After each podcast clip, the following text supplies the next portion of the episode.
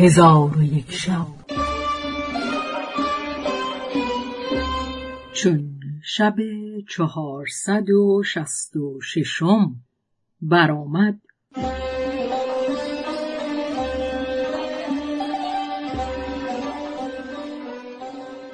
گفت ای ملک جوانبخت آن مرد گمان کرد که کنیزک راست همی گوید.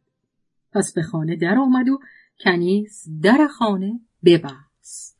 آنگاه خاتون از قرفه برون شد و کمر آن مرد را گرفته بکشید و به خانه بیاورد و به او گفت با تو طالب خلوت بودم که از بحر تو شکیبایی من رفته بود.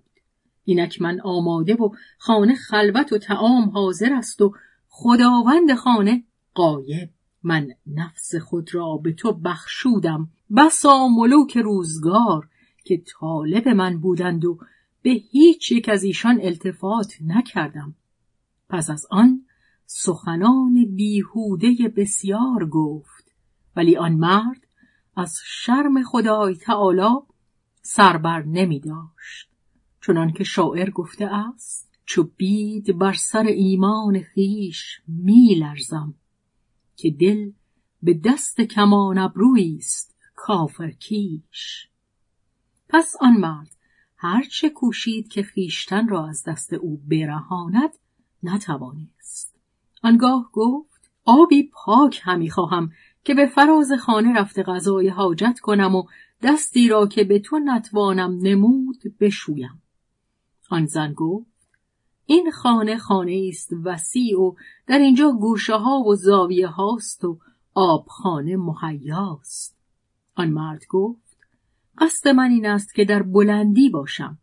آن زن با خادمه گفت این را به منظره بلندتر از همه غرفه ها ببر.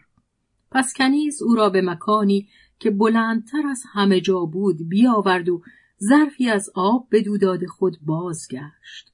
آن مرد وضوع بگرفت و دو رکعت نماز کرد و به زمین نظاره کرد که خود را به زیر اندازد. دید که زمین دور است. به حراسندر شد. پس از آن در اسیان خدای تعالی و عقاب او فکر نموده مردن را به خیشتن هموار کرد.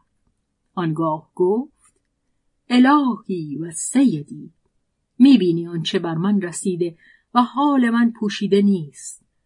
و زبان حال او این ابیات همی سرود. ای بار خدای کردگارم من فضل تو را سپاس دارم. توفیق دهم از آن که در دل جز تخم رضای تو نکارم. راز دل هر کسی تو دانی دانی که چگونه دل فگارم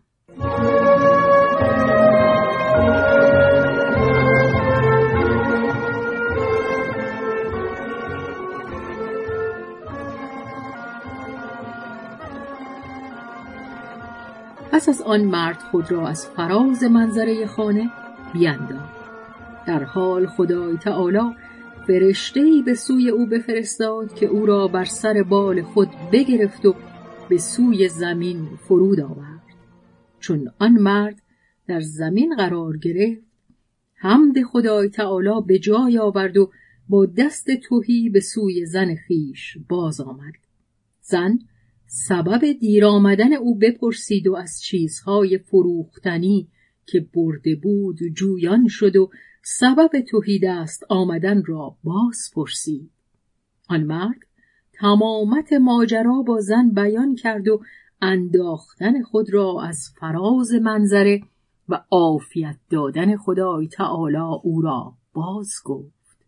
پس از آن زن آن مرد گفت حمد خدای را که فتنه از تو باز داشته و مهنت از تو دور ساخته. پس از آن با شوهر گفت ای مرد ما را عادت این بود که هر شب تنور روشن می کردیم. اگر امشب همسایگان ببینند که ما آتش نیفروخته ایم خواهند دانست که ما را چیزی نیست و از جمله شکرهای خدای تعالی است که این پریشانی را از مردم بپوشیم و روزه امشب را به روزه روز پیوند کنی پس از آن زن برخواسته هیزم به تنور افکند تا همسایگان ندانند که ایشان از خوردنی چیزی ندارند و این بیت برخواند گر بخارد پشت من انگشت من خم شود از بار منت پشت من. همتی کو تا نخارم پشت خیش وارهم از منت انگشت خیش چون قصه به دینجا رسید بامداد شد و شهرزاد لب از داستان فرو بست.